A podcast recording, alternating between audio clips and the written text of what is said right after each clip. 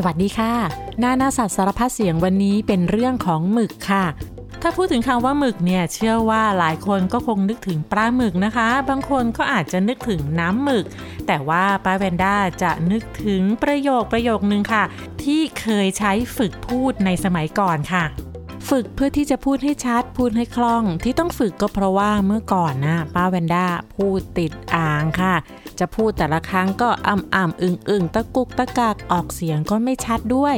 แล้วการฝึกพูดก็มีหลายอย่างเลยค่ะเช่นการฝึกอ่านออกเสียงบ่อยๆแล้วก็ฝึกพูดคำยากๆให้ชัดเจนเช่นชามเขียวคว่ำเช้าชามขาวคว่ำค่ำระนองระยองยะลาแหมเป็นคำที่กว่าจะพูดได้เนี่ยต้องพูดผิดซ้ำแล้วซ้ำอีกและอีกคำหนึ่งที่พูดบ่อยๆก็คือหมึกหกเลอะมุ้งมุ้งเลอะหมึกหกพูดจนกว่าจะคล่องนะคะซึ่งก็ไม่ใช่เรื่องง่ายนะคะไม่เชื่อลองพูดดูสิใครพูดชัดพูดถูกต้องรับรางวัลเป็นเสียงปรบมือไปเลยค่ะเอาล่ะเข้าเรื่องหมึกสักทีหมึกหรือว่าปลาหมึกเป็นสัตว์น้ำไม่ใช่น้ำหมึกที่หกเลอะมุ้งและมุ้งเลอะหมึกหกนะคะก่อนอื่นมาทำความเข้าใจกันก่อนว่าป้าแวนด้าเนี่ยจะเรียกเจ้าปลาหมึกว่าหมึกไม่เรียกปลาหมึกนะคะเพราะว่าหมึกไม่ได้เป็นปลาค่ะ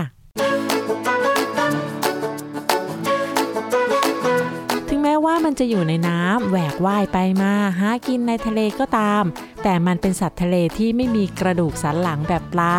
ลำตัวมีรูปร่างกลมยาวหรือเป็นถุง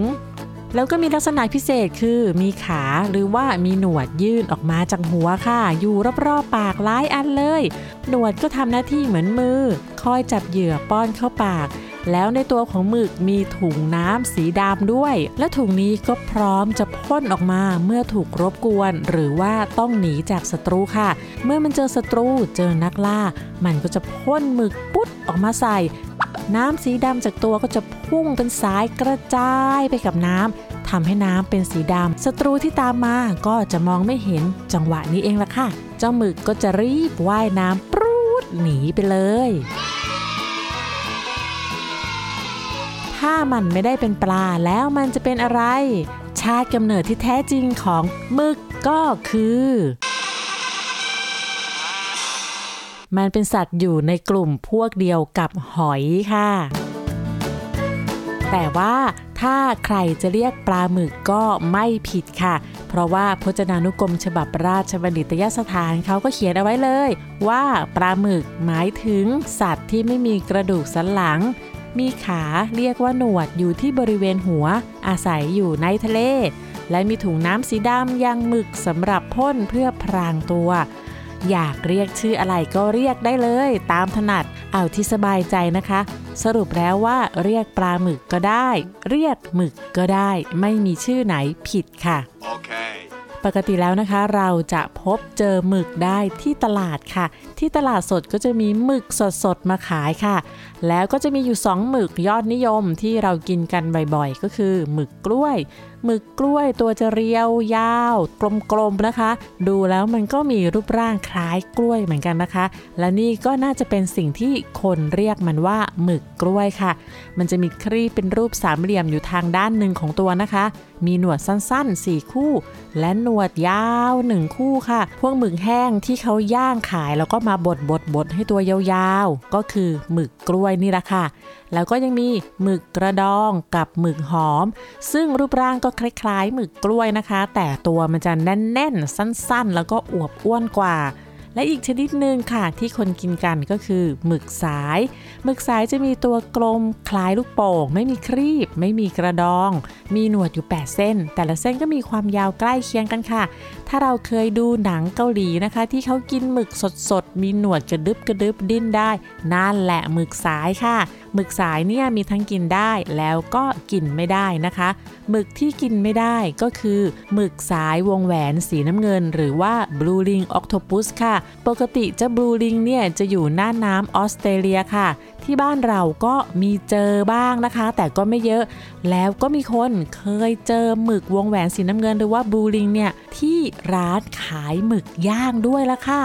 ดีนะคะที่คนที่เขาไปเห็นเนี่ยเขารู้จักแล้วก็รู้ว่ามันอันตรายก็เลยรีบบอกคนขายว่ารีบเอาออกไปเร็วๆเพราะมันอันตรายมากจริงๆหมึกชนิดนี้มีพิษอยู่ที่ต่อมน้ำลายค่ะซึ่งปกติเนี่ยมันจะเอาไว้จับเหยื่อให้เหยื่อเป็นอัมพาตเคลื่อนไหวไม่ได้แล้วมันก็จะได้กินเหยื่อนั้น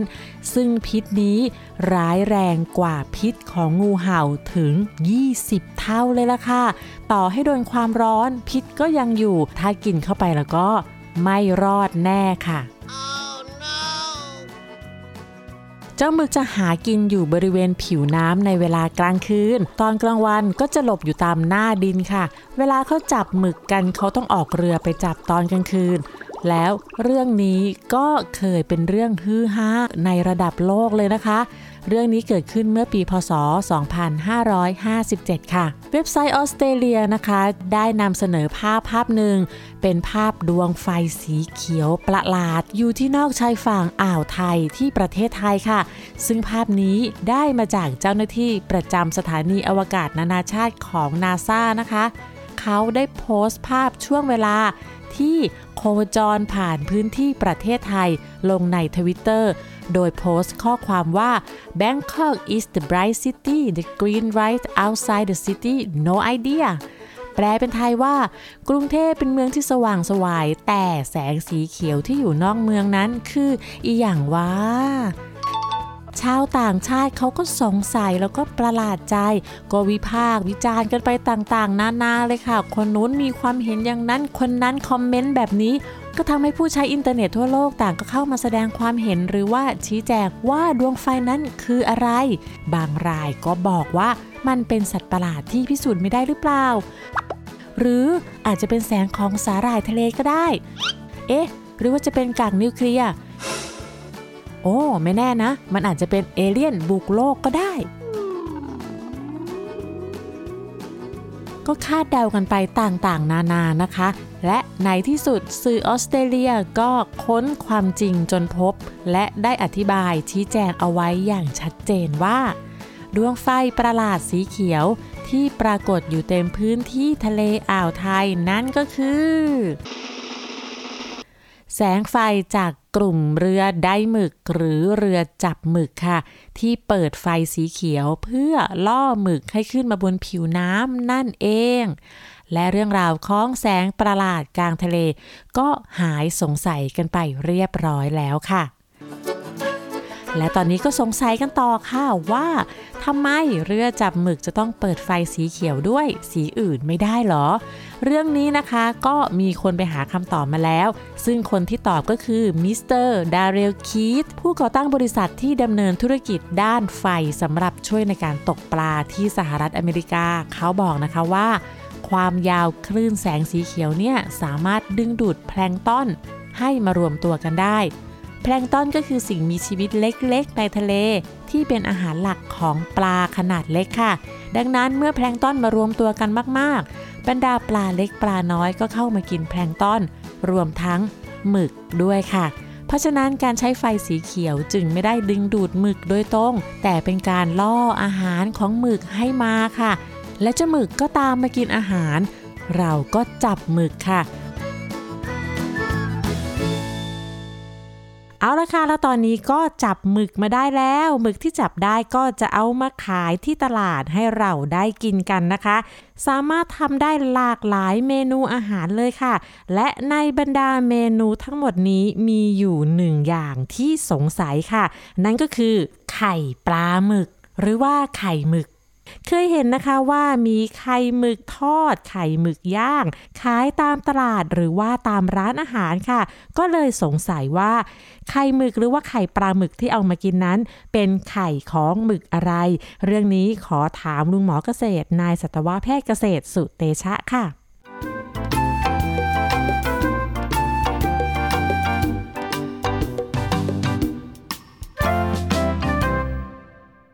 เวลาไปเที่ยวตามตลาดนัดหรือว่าไปตามจังหวัดที่มีชายทะเลนะครับอาจจะเคยเห็นเมนูอาหารชนิดหนึ่งที่ขายอยู่ทั่วไปเรียกว่าไข่หมึก ส่วนใหญ่จะเอามาผัดเอามาทอดบางที่ก็จะปิ้งย่างก็จะเป็นอวัยวะกลมๆกินเข้าไปมันก็ให้รสสัมผัสหนึบๆเคี้ยวๆมันก็จะมันๆแล้วก็หอมๆกลิ่นของปลาหมึกหรือหมึกนะครับเมื่อกินกับน้ำจิ้มซีฟู้ดแบบนี้นะครับก็จะเป็นอาหารที่มีรสชาติดีอย่างหนึ่งซึ่งความจริงแล้วทางวิทยาศาสตร์เนี่ยมันไม่ใช่ไข่หมึกนะครับมันคืออวัยวะหนึ่งในร่างกายของหมึกซึ่งเราจะพบก็คือหมึกกล้วยกับหมึกหอมที่เราจะพบแล้วก็เอามารับประทานกันเพราะว่าเราสามารถจับได้ในปริมาณมากๆแล้วก็สามารถคัดเลือกตัวที่มีอวัยวะภายในเนี่ยขนาดใหญ่แล้วก็ปรุงเป็นอาหารได้แต่ความจริงแล้วเนี่ยไข่ของหมึกมันก็มีนะครับซึ่งไม่ใช่ในสิ่งที่เรากินกันไข่ของหมึกมันจะเป็นเม็ดเล็กๆนะครับลักษณะที่เราเข้าใจง่ายก็คือว่าเวลาหมึกมันวางไข่เนี่ยมันจะวางไข่เป็นพวง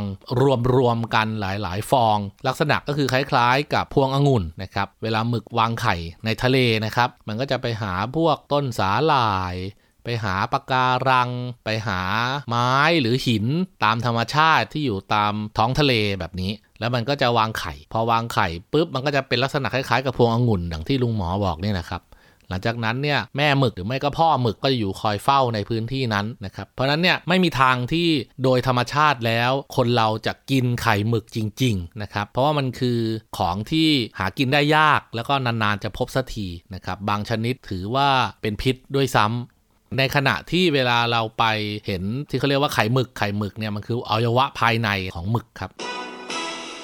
ผมเคยดูสารคดีเรื่องหมึกยักษ์เห็นว่ามันฉลาดมากๆแต่หมึกมันไม่มีสมองไม่ใช่หรอครับแล้วมันใช้อะไรคิดมันถึงฉลาดได้ล่ะครับหมึกออคโตปัสหรือว่าหมึกยักษ์หมึกสายเนี่ยมันจะมีแค่แปดหนวดนะครับซึ่งจะต่างจากสควิดหรือว่าหมึกหอมหมึกกล้วยหมึกกระดองอันนี้จะมีหนวดสิบกว่าหนวดนะครับก็จะแตกต่างกันพฤติกรรมที่น่าแปลกใจแล้วก็แตกต่างจากสัตว์จำพวกเดียวกันนะครับหมึกหอยแล้วก็ทากเนี่ยไม่ว่าจะเป็นหอยสองฝาหอยหนึ่งฝาทากมีเปลือกทากไม่มีเปลือกแล้วก็หมึกเป็นสัตว์ในกลุ่มเดียวกันนะครับเขาเรียกว่าสัตว์ที่ลำตัวอ่อนนิ่มมันจะมีรูปแบบการสื่อสารในร่างกายหรือเราเรียกว่าการนำประสาทที่แตกต่างจากในมนุษย์ในมนุษย์เราเนี่ยเราใช้สมองซึ่งอยู่ในหัวเนี่ยเป็นศูนย์สั่งการก็ลักษณะคล้ายกับว่าอวัยวะเดียวสามารถสั่งทุกอวัยวะในร่างกายเนี่ยให้ทำงานได้อันนี้คือสิ่งที่มนุษย์เราเข้าใจนะครับแต่ในความจริงแล้วเนี่ยสัตว์ในกลุ่มที่ไม่มีกระดูกสันหลังเช่นหมึกเนี่ยก็มีศูนย์รวมประสาทอยู่ในร่างกายของเขาเหมือนกันนะครับแล้วก็แตกต่างจากเรานะครับเขามีอวัยวะที่เปรียบก็คือคล้ายกับสมองก็ได้ก็คือเอาไว้จดจำไว้เรียนรู้ตามประสบการณ์ที่ตัวเองได้พบยกตัวอย่างเช่นเคยจับปูได้เขาก็จะจำว่าเออเวลาจับปูต้องทำแบบนี้แต่เขาจะมีเขาเรียกว่าศูนย์รวมประสาทย่อยตามหนวดต่างๆซึ่งเคลื่อนไหวเป็นอิสระถ้าเกิดเคยดูพวกสารคดีของชาวประมงก็จะเห็นว่าหมึกบางตัวเนี่ยเวลาโดนตัดหนวดหนวดก็ยังสามารถเคลื่อนที่ได้ด้วยตัวเองแล้วก็เดินหนีได้ด้วยตัวเองซึ่งอันเนี้ยเป็นไปตามวิวัฒนาการเหตุผลเพราะว่าในธรรมชาติเนี่ยหมึกก็ถือว่าเป็นอาหารของปลานกแก้ว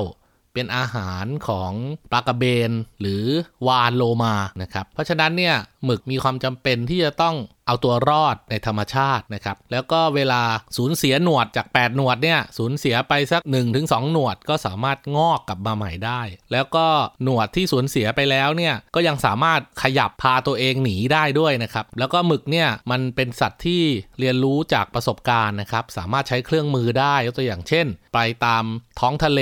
แล้วไม่มีที่ซ่อนมันเวลาเห็นเปลือกหอยมันก็เอาเปลือกหอยเนี่ยมาคลุมตัวเองแล้วก็หดตัวให้เหลือขนาดแค่เปลือกหอยนั้นเพื่อซ่อนตัวจากสัตว์ผู้ล่าหรือว่าพวกหมึกเรียนแบบก็จะเปลี่ยนสีเปลี่ยนรูปร่างได้ฉับพลันตามประสบการณ์ของมันมันเคลื่อนที่ไปทรายสีขาวมันก็เปลี่ยนสีขาวมันเคลื่อนที่ไปในทรายสีดำมันก็เปลี่ยนสีดำซึ่งมันเป็นเขาเรียกว่าความฉลาดโดยใช้สมองในรูปแบบของหมึกนะครับซึ่งเป็นคนละแบบกับสมองในรูปแบบของมนุษย์นะครับอันนี้เป็นความมหัศจรรย์ทางธรรมชาติแล้วก็มันสามารถจำว่าอยู่ในพื้นที่นี้ต้องทำสีอะไรถ้าจะจับสัตว์ชนิดนี้ต้องทำยังไงซึ่งมันคือความฉลาดแล้วก็สามารถเรียนรู้การใช้เครื่องมือและเป็นลักษณะเฉพาะของหมึกยักษ์นะครับซึ่งมันก็แลกมาด้วยอายุของสัตว์ที่ไม่มีกระดูกสันหลังเนี่ยมันก็จะสั้นประมาณไม่เกินห้าปี มันก็จะเสียชีวิตตามอายุขัยปกติแต่ก็ถือว่าความฉลาดที่มันได้แสดงให้เห็นแก่มนุษย์การที่มันสามารถดำรงชีวิตอยู่ในท้องทะเลได้โดยไม่ถูกกินไปก่อนแล้วก็ตายไปตามธรรมชาติก็ถือว่าเป็นสัตว์ที่ฉลาดมากๆครับ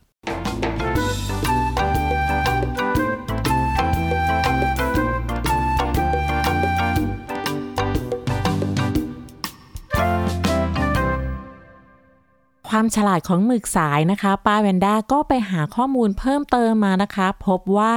มันเป็นสิ่งมีชีวิตที่ล้ำหน้ากว่าสัตว์ไม่มีกระดูกสันหลังอื่นๆค่ะมีคำบอกว่าสมองของหมึกอยู่ที่หนวดสมองนั้นเป็นเซลล์ประสาทของหมึกที่อยู่ในหนวดทั้งแปดเส้นทำให้หนวดแต่ละเส้นสามารถตัดสินใจได้เองและมีอยู่อย่างมากมายมหาศาลมีจำนวนใกล้เคียงกับลิงแล้วก็ใกล้เคียงกับเจ้าหมาเลยนะคะฟังเรื่องราวของหมึกสายไปแล้วนะคะและตอนนี้ก็ฟังเรื่องของหมึกอีกชนิดหนึ่งนั่นก็คือสควิดหรือว่าหมึกกล้วยตัวยาวๆมีสายพันธุ์ของหมึกชนิดนี้เป็นหมึกที่ใหญ่ที่สุดในโลกค่ะซึ่งก็มีอยู่หลายสายพันธุ์ค่ะเราขอเรียกรวมๆว่าหมึกยักษ์แห่งแอตแลนติกค่ะเคยมีการพบหมึกชนิดนี้นะคะที่ตัวใหญ่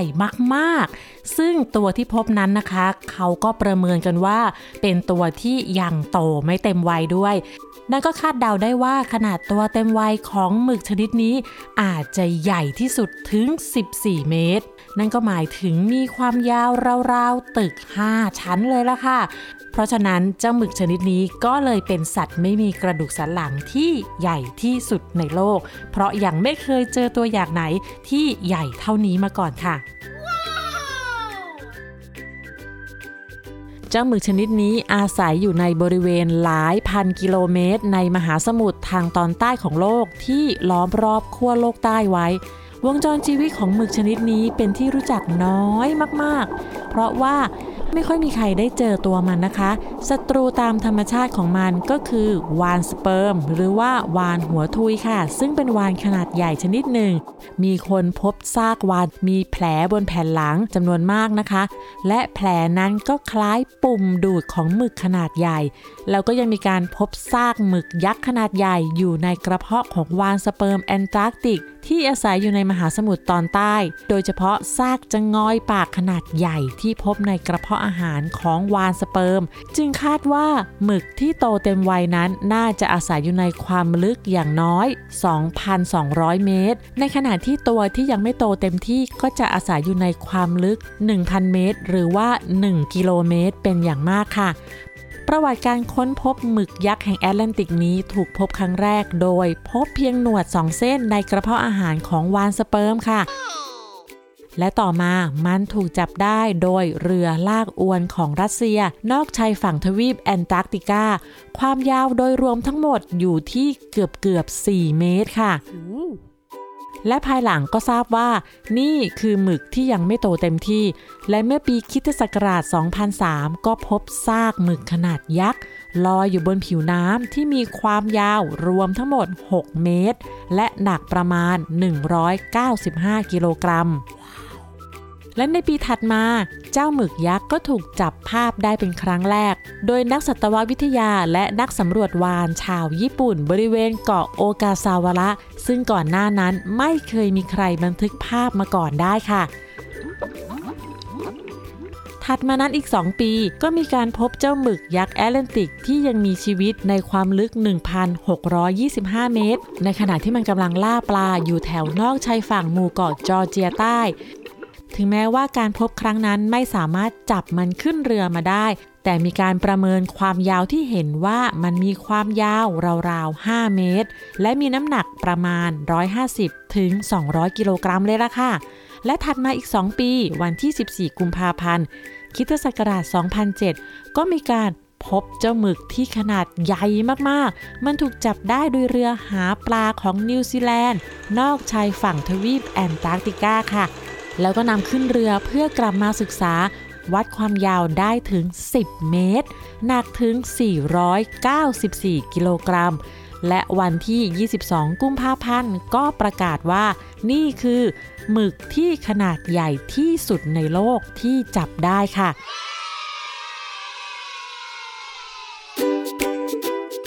และเมื่อตรวจดูแล้วนะคะก็พบว่าเจ้าตัวที่เจอนั้นยังไม่ใช่ตัวที่โตเต็มที่เพราะฉะนั้นความยาวนี้ก็ถือว่ายังน้อยค่ะเพราะว่าถ้าเจ้าตัวเนี้ยโตเต็มที่แล้วมันก็จะโตกว่านี้มากๆแล้วก็คาดเดาว่ามันสามารถยาวได้ถึงสิบสี่เมตรเลยล่ะค่ะตัวอย่างของหมึกตัวที่จับได้นี้ถูกแช่แข็งแล้วก็เคลื่อนย้ายไปเก็บไว้ที่พิพิธภัณฑ์แห่งชาตินิวซีแลนด์ค่ะและในปีคริสตศักราชสองพันสิบสามวิดีโอแรกที่บันทึกเจ้าหมึกมหึมาตัวเป็นๆก็ถูกถ่ายเอาไว้ได้ค่ะ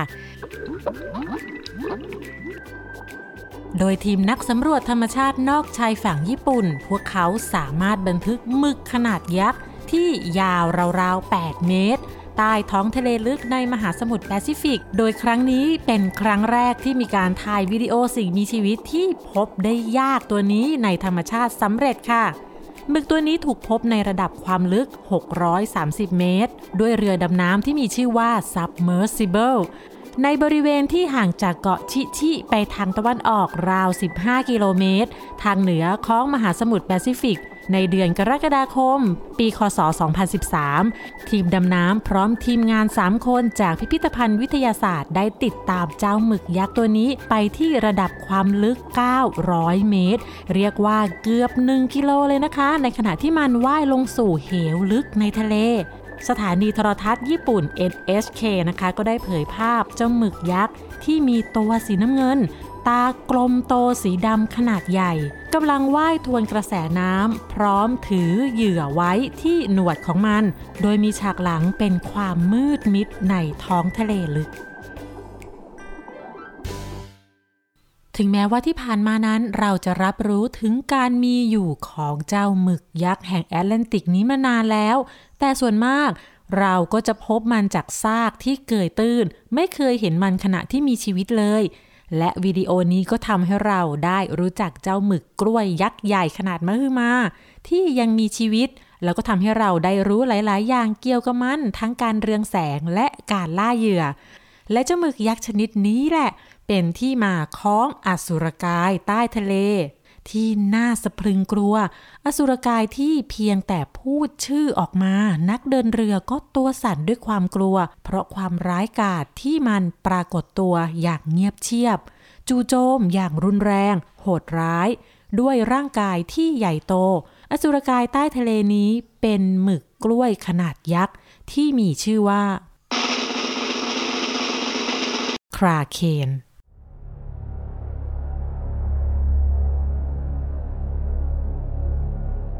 คราเคนเป็นสัตว์ประหลาดทะเลขนาดใหญ่ที่มีความน่ากลัวมากลูกเรือต่างๆที่ล่องเรือในทะเลลึกต่างเล่าขานตำนานอันน่าสะพรึงของคราเคนเขาเล่าว่ามันมีรูปร่างเหมือนหมึกกล้วยขนาดยักษ์ที่โผล่ขึ้นจากน้ำพรวดเดียวก็สูงกว่าเสากระโดงเรือชอบโจมตีเรือเดินสมุทรอย่างกระทันหันมันจะโอบหนวดของมันรัดลำเรือไว้แล้วหนวดที่เหลือก็จะรัดลูกเรือจนกระดูกแหลกเหลวแล้วก็ป้อนเข้าปากที่คมกริบเหมือนใบมีดของมันคราเคนถูกเล่าขานมานานเท่าไหร่ไม่ปรากฏแต่มีการบันทึกเป็นหลักฐานครั้งแรกจากนอร์เวย์เป็นเรื่องราวที่อ้างถึงสิ่งมีชีวิตขนาดเท่าเกาะอยู่ในหนังสือที่ชื่อว่า The Natural History of Norway หรือบันทึกประวัติศาสตร์แห่งธรรมชาติของนอร์เวย์ที่เขียนโดยบิชอฟแห่งเบอร์เกนเขาได้บรรยายเกี่ยวกับคราเคนเอาไว้ว่ามันมีรูปร่างใหญ่โตราวกับเกาะที่ลอยน้ำได้ขนาดย่อมมีลำตัวยาวถึงครึ่งไมล์ในปีคริสตศักราชหนึ่งพันเก้าร้อยสามสิบมีการรายงานการโจมตีเรือของหมึกดังกล่าวจริงเขาเล่าว่าเจ้าหมึกยักษ์นี้มันว่ายน้ำตามเรือแล้วก็พยายามใช้หนวดรัดรอบๆเรือแต่ก็โดนใบพัดของเรือนั้นฟันที่หนวดและลำตัวมันก็เลยหนีไป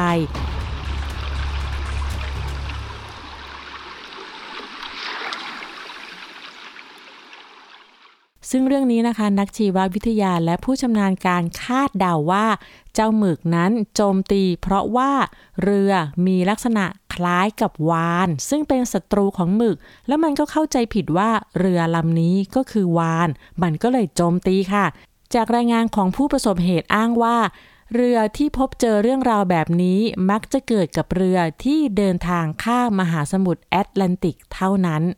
และทุกวันนี้นะคะเรื่องราวของหมึกยักษ์แห่งแอตแลนติกก็ยังคงเป็นปริศนาเพราะว่ามันอยู่ในทะเลลึกแล้วก็ยากที่จะค้นหาแต่มันก็ยังคงใช้ชีวิตเงียบๆต่อไปปล่อยให้ตำนานอสุรกายกลางทะเลที่ชื่อว่าคราเคนยังคงเป็นเรื่องเล่าที่น่ากลัวต่อไปค่ะนั่นคือเรื่องราวของสัตว์ร้ายอสุรกายในตำนานของคราเคนแต่เรื่องจริงของเจ้าหมึกตัวโตแห่งแอตแลนติกที่ใช้ชีวิตเงียบๆในน้ำลึกแถวมหาสมุทรขั้วโลกใต้ไม่ได้โหดร้ายอย่างที่เขาเล่าขานบอกต่อและแต่งเติมเรื่องราวอย่างน่าสะพรึงกลัวแน่นอนค่ะการรับรู้เรื่องราวของเพื่อนร่วมโลกอย่างหมึกทำให้เราได้เห็นความมหัศจรรย์ทั้งเรื่องความหลากหลายความฉลาดและการมีอยู่ของยักษ์ใหญ่ใต้สมุทรที่ทำให้เรารู้ว่าโลกใบนี้ยังมีสิ่งที่มีชีวิตมากมายซ่อนตัวอยู่อย่างสงบในดินแดนที่มนุษย์ไม่อาจเดินทางไปถึงได้และทั้งหมดนั้นก็คือเรื่องราวของเจ้าหมึกสิ่งมีชีวิตที่น่ามหัศจรรย์และพบกันใหม่ในคราวหน้านะคะสวัสดีค่ะ